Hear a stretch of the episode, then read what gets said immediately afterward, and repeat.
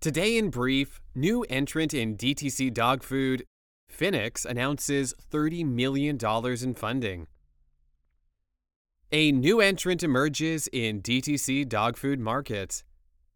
A new brand focused on, quote, empowering dog parents to prepare home cooked meals for their dogs has launched online and is trying to upend a busy direct to consumer pet food vertical. According to its website, Dogchild exists to, quote, improve the quality of your dog's life through easy home cooking and make it as special as it is to make homemade meals for your family.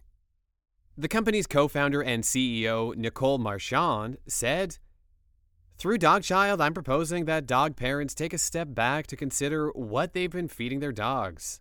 The future of dog nutrition is similar to the journey many humans have gone through, reducing processed, pre made foods and focusing more on simple yet high quality fresh ingredients.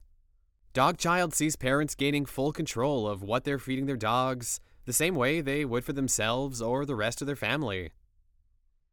But the DTC dog food market is a crowded one, with competition coming from Marley Bones, The Farmer's Dog, and Nom Nom, among others.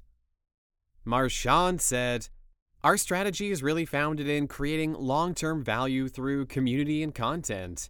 We're introducing a new way to care for and bond with your dog through our product line but also continuously sharing resources to make home cooked meals easy and accessible across our digital channels and offline events. And Finix announces $30 million in funding. Payment provider Finix today announced it has raised $30 million in new capital, bringing its total funding to 133 million.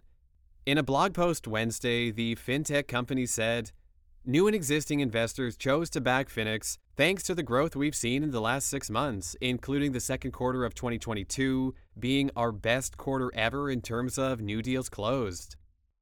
This latest funding round for Finix comes on the heels of a May announcement that the company, which previously was focused on helping businesses become their own payment companies, had transitioned to becoming a PayFac or payment facilitator itself.